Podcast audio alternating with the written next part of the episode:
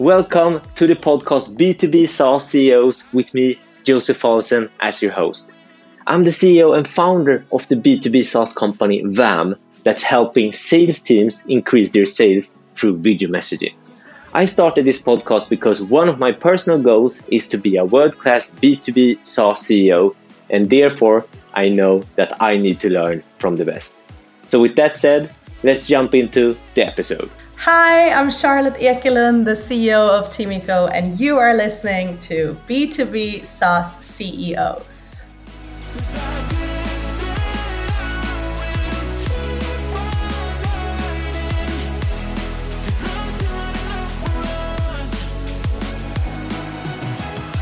Hi, Charlotte. Hello, Josef. Great to have you here. Thank you very much. It's amazing to be here. Who are you and what is Teemyco? well, I'm Charlotte. I'm uh, the co founder and CEO of Teemyco, which is a virtual office platform. So essentially, we are the landlord online for distributed teams landlord online wow I, I, like i like that i like that wording yeah imagine me like one of these uh, real estate brokers but more online. It has to be a bit more detailed. Who are your ideal customers? So most of our um, happiest customers are distributed across two or more countries as a team. Uh, they have a work from anywhere policy or a remote friendly approach to working, that doesn't necessarily mean that they don't have a physical office. So some of them do have offices, even multiple ones, or uh, an HQ office, but essentially the way they operate is very digital first. And um, they generally care about um, feeling connected in the team. So, what we offer is the possibility to be together, although you're not physically, obviously, by creating that space online. And they also want to be able to be productive and resolve ad hoc bottlenecks by asking quick questions without having to send links and, and all of that. And it's a lot of tech companies. Thank you for that. We're moving on to mornings, Charlotte, rituals. What do you do to ensure the best possible day in the morning. Wow. And this is someone asking me who has a 5 a.m. running club. Uh, can you feel the anxiety inside of me? Like, I wish I, I, could say something super cool. Uh, but no, I. Um, I need to jump in here and say it's not running club. It's not 5 a.m. Oh, running sorry. Club. What is it? Morning. But it's something like that, no? Yeah, morning morning walks. 5 Mor- morning walks. walks. Okay, okay. Sorry, I thought it was running. Yeah, no. Um, so I am a, a, night active person, always have been. So I work really well around midnight, which uh, means my morning routine is nothing to brag about. I um, have a life hack that I prep the coffee machine the night before and then I walk in my sleep, snoozing for the fifth time to the coffee machine, and then I sit in my bed and drink my coffee. and uh, I uh, actually have a happy song every morning that I listen to while I do that, um, and uh, it can fluctuate, different kind of happy songs, and then I. Yeah, then the work starts. so uh, that's a very honest answer. Good. I like honest answers. And uh, can you please tell me one or two of your happy songs so I can uh, and the listeners can imagine like Oh my god, this be? is embarrassing. no, this is really embarrassing. Uh, recently, it's been um, I don't know why, but uh, Sara Bareilles uh, love song. I don't know that. I think it's bit happy clappy. It's a pop song from what the nineties. And um, yeah, no, I'll leave it there. This is too embarrassing. Thank you for sharing. And uh, no, I, I have not as my happy song, but if I'm gonna do like a speech or get need to get pumped up, I put on "Eye of the Tiger" with with Rocky. It's yeah, good one. You need to have your songs. But okay, thank you for this, Charlotte. Moving on. If I would take your mobile phone right now, which top three apps are you using most? Uh, I think uh, the Teemyco app, the Slack app, and uh, Instagram probably. Instagram is competing up there too. Well, yeah, because I had a party this weekend. I turned 35, and ever since uh, it's been very active. So uh, yeah. Oh, okay, okay. So, so, so it can fluctuate regarding. It can fluctuate, yes. Nice. The following question here is: I, I'm gonna fish for where do you spend your time when you're on the computer? Which top three are is it there? Love our data studio. I love digging into the actual data of, of users and sales and uh, that part. I do hang out on LinkedIn because that's where I see uh, trends and just, you know, get informal information mainly. And um, uh, obviously, our customers, I check out their websites and sort of speak to them. Um, and then I spend um, a lot of time with my team in Teemyco. Uh, so that is obviously our office. Uh, and I would say those are kind of top, just top of mind where my workday starts. It's good to see that you're out there and hustling and also in the data studio. I, lo- I love that. that, that, that. That is so right and also so nerdy at the same time. well, I mean, founder sales, right? A lot of people talk about it. Like, yeah. when is the first, when when is the right timing to hire salespeople? And we have people and, and customer happiness. Um, but I have to say, I, I want to stay really close to our users because I think the, the market has changed for us a lot as well. I mean, we started before the pandemic, pandemic came, now it's post pandemic, and we need to constantly talk to people to understand uh, what's changing, how we can satisfy needs, how we can improve the product, and and so on. So I find it very rewarding also to talk to people. Uh, so I try to be as involved as I can um, when I'm not needed elsewhere what way is the best way to do an outreach to you to get your first interest? Mm, good one. I once heard about uh, a recruiter who used Swish. Um, I thought that was interesting. when you say Swish, you assume that Sending this is not just Swedish. No, no, no, no, um, no. But uh, jokes aside, it's actually I get a lot of emails and I get a lot of LinkedIn. Uh, I even dare to call it spam to the extent where I, I don't really check. Um, uh, most of the messages anymore. So um, I think the best outreach is either a warm intro through someone I know or um, somehow just talking to me. I think I'm a, I'm a IRL person to that extent. So if you you know if you bump into me somewhere, I will definitely listen face to face. But uh, digitally, I I have to admit I have become one of those people who don't check all the inbound uh, messages that reach me anymore. And if something reach you, it, would it help if it's like hyper personalized with you with your logo and uh, yeah, yeah, so you can clearly see this is for you and a sharp pitch, short one. I like what Vaam is doing. I like the way you apply your product. I think uh, video pitch is, I've watched the two, three video pitches that I have received, uh, not necessarily responded, uh, but I have watched them. Uh, and um, in terms of personalization, just if it says in an email and you can tell that, you know, it's an automated, like, oh, da da da, Teemyco, or you as the CEO, and no, no, no, um, that doesn't really fly. Thank you for this, Charlotte. We're moving on to one of the topics I think of most when I talk with you and talk uh, about Teemyco. And my co-founder also, also uh, told me like, Josef, you need to talking about culture and remote. Mm-hmm. And I like, yes, Hampus, yes. yes, I already thought about it. That's why one of the top reasons I invited Charlotte. So please, can you give me the best hacks now? First question here, best practice from your angle with mm. remote first, and then the second follow on. But we start with uh, the first one. But then, how do you ensure to build a great culture with a remote first company? But let's start dig deep in number one. Mm. Cool. Uh, thanks for the question. I mean, we have obviously um, for the for the first two years of our company, most people had never ever met physically. So we had our first physical conference two years in when we flew in out of the 16 people, 14 to Stockholm.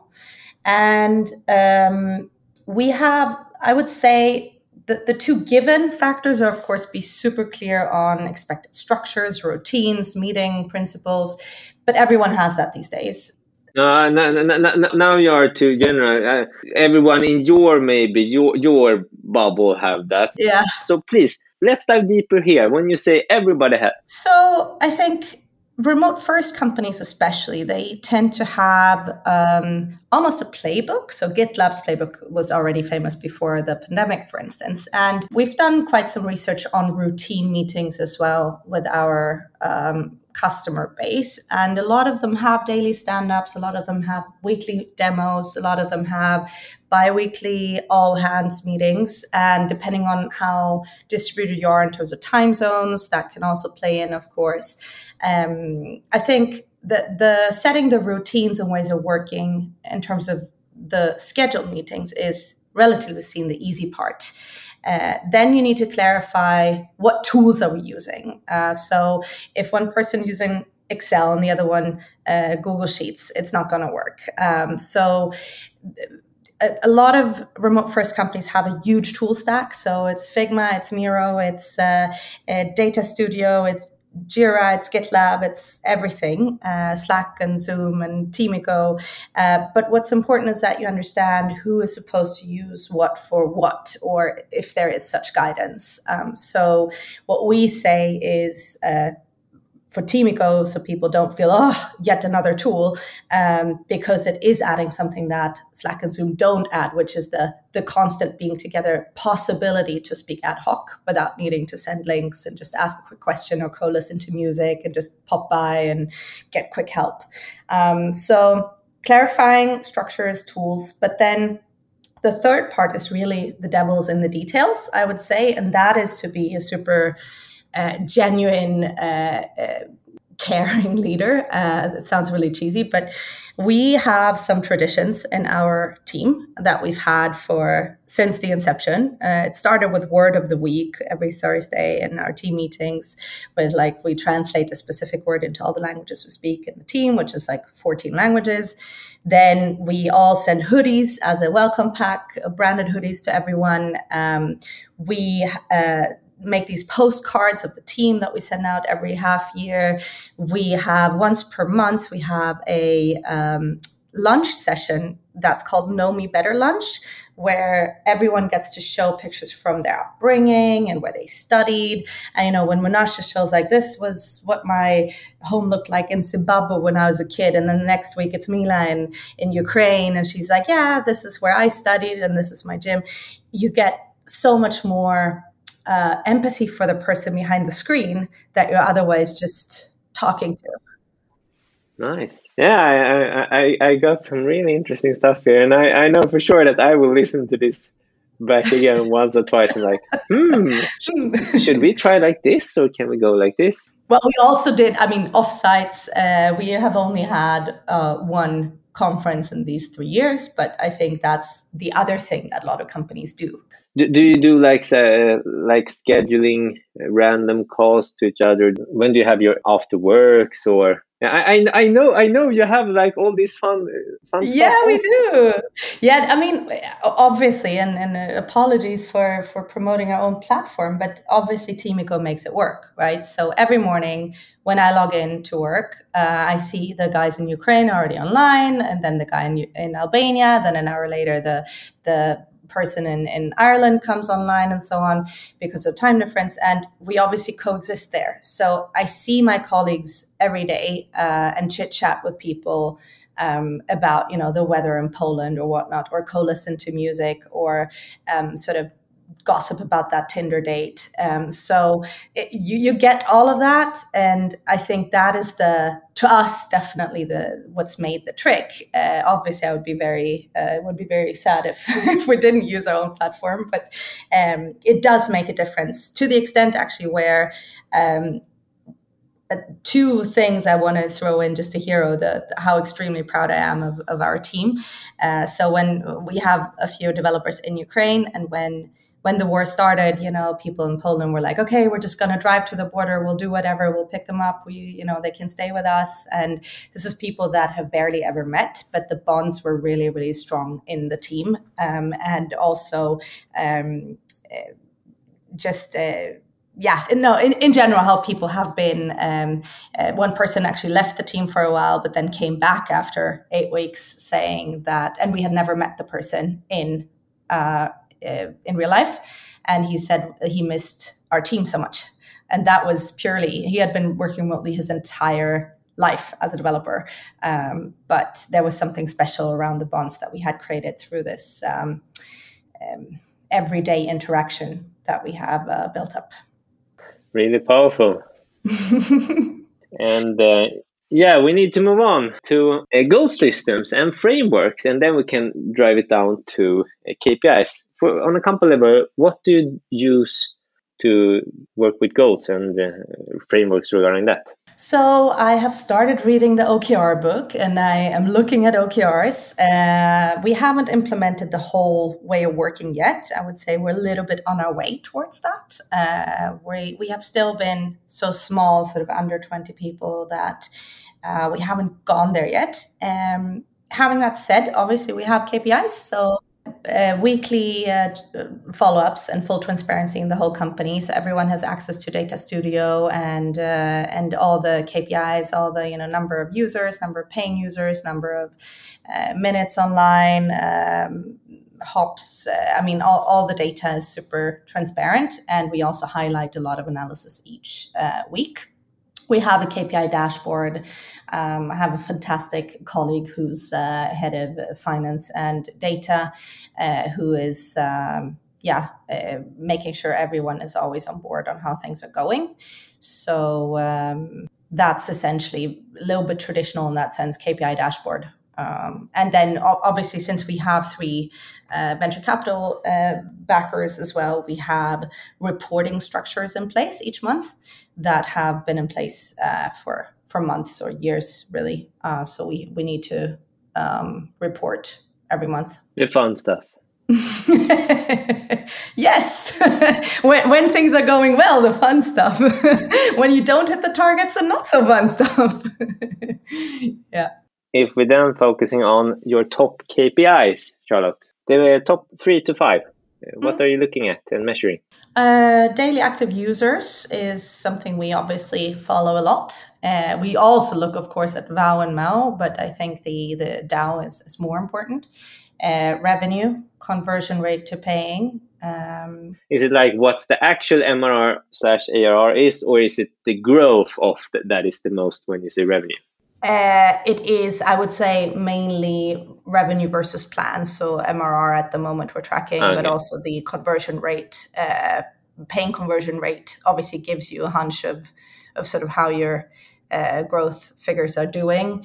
Um, we also look at actual uh, a lot of cohort data and retention. So uh, obviously, there's no point in um, spending marketing money if you can't sort of retain users. So uh, closing the whole growth loop and uh, making sure people stay around.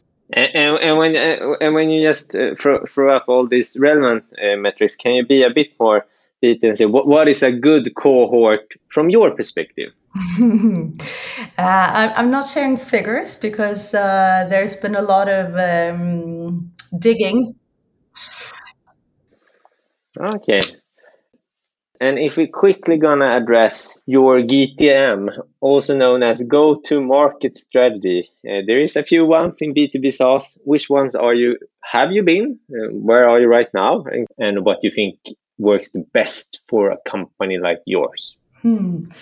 Honestly, I think the whole our entire market uh, like the, the virtual office market is A B testing and, and trialing and erroring at the moment. We're not that many players globally.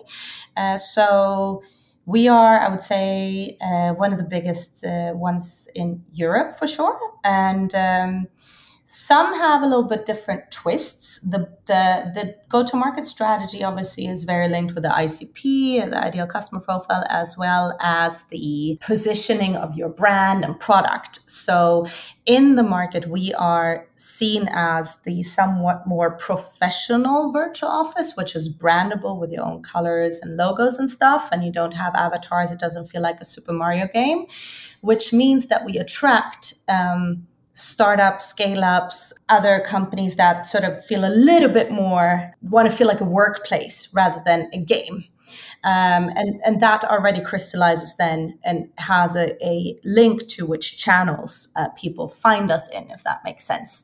Uh, so we, our go to market strategy you will get a blurry answer here. It is still under A B testing. We know a few channels that do work really well, and we know some that we have tried that had absolutely no effect. But we're still we're still testing and, and optimizing all the time. What I can say though is that we don't actually do any outreach. Like like we're it's um we we don't have a B2B sales team. So we're not a B we're not a B2B SaaS um, company in that sense. If you think of the traditional um, B2B SaaS, um, uh, like the, the super big, you know, softwares with, with really long selling periods where you have people on the phone and stuff like you're you're you're, you're not like Salesforce. No, I don't think so. yeah. Like you said, it was a, a bit fluffy answer. So will you answer if I go? No, I don't think you will give me more at the moment.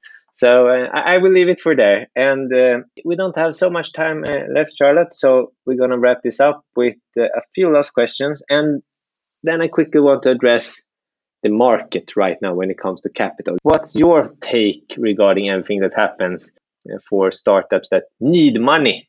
Yeah, uh, it's a it's a bit of a sad uh, chapter ahead. I think. Uh, at the same time, I guess I I'm part of the the people who believe that the people act quickly. So it's no secret that a lot of companies have made sure to prolong their runway in the different ways they can, um, and I think that's pretty wise, especially if you don't know for sure that you would be in a position to raise within the next, you know, few months. Uh, I think the everyone talks about the dry powder and and the money and the the funds uh, that the VCs have raised and so on. Um, I think it will be a little bit tougher. I think maybe valuations will go down, but I certainly think it's possible to to raise uh, if you do things right. So I think maybe this is the hustler in me, but if you just if you just focus on sales and do that right, then I think the rest will probably solve itself. Um, that's my take, and I advise the the entrepreneurs who are even earlier stage than us to rather close smaller rounds but close so they can keep going because now rounds can take longer time as well. But that's just my perspective but I love this answer because I'm a hustler too. So you always need to close. A, B, C, classic. Always, always be, be closing. closing. Yes. okay, Charlotte. So I asked you for uh, 30 minutes and we are now tuning soon towards 30 minutes. I, I have two last questions that I always ask the guest. So the, the first thing is uh, where can the people who right now listen to you follow you? Where is the best channel to follow you? I would say LinkedIn although I was just ditching my inbox there. But I think in terms of following, yes, I, I am more of a LinkedIn than a Twitter person. Great. And then um, the last one. Which other one to three, uh, one to two, one to three B2B SaaS CEOs would you like to listen to in this podcast? And please also think think global now because this is not like a Swedish or Nordic podcast. Well, I mean, I have to say my favorite speaker at SaaS Nordic was Mikael Thuneberg from uh, Supermetrics. He was hilarious and he was so honest on stage. And I love when people don't just tell the success uh, parts. So I really, I don't, I don't know the guy, uh, but I, I, enjoyed very much watching him. Uh, I always think it's a pleasure to listen to uh, Erik Fjellborg from Quinyx. Uh, I've recommended him before. Uh, and I also think you have a good lineup, actually, what I've seen. Uh, so, so really well done. Yeah, no, that's just top of mind what I could think of. Charlotte, thank you so much for putting aside 30 minutes with me to help me and the community to keep on learning. Thank you, Josef. Thank you for having me and keep on rocking. I'm convinced this uh, will be just as successful as your last podcast, if not even more.